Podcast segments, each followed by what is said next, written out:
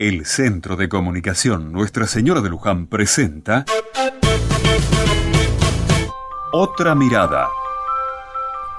Cuando veo, mientras camino por la plaza, gente que expresa el amor, ya sean parejas mayores, jóvenes, amigos o familias, imagino cuánto han tenido que trabajar, o les queda por trabajar, para mantener, sostener y hacer crecer el amor.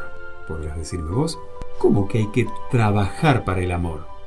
Sí, amigo, el amor exige trabajo.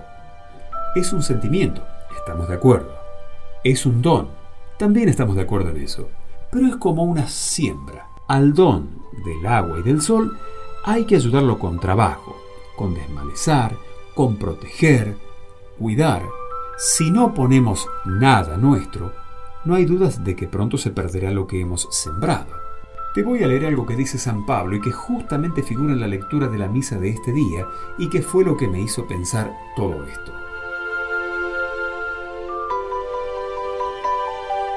Hermanos, acerca del amor fraterno no hace falta que les escriba, porque Dios mismo nos ha enseñado a amarnos los unos a los otros, como ya lo hacen con todos los hermanos de Macedonia.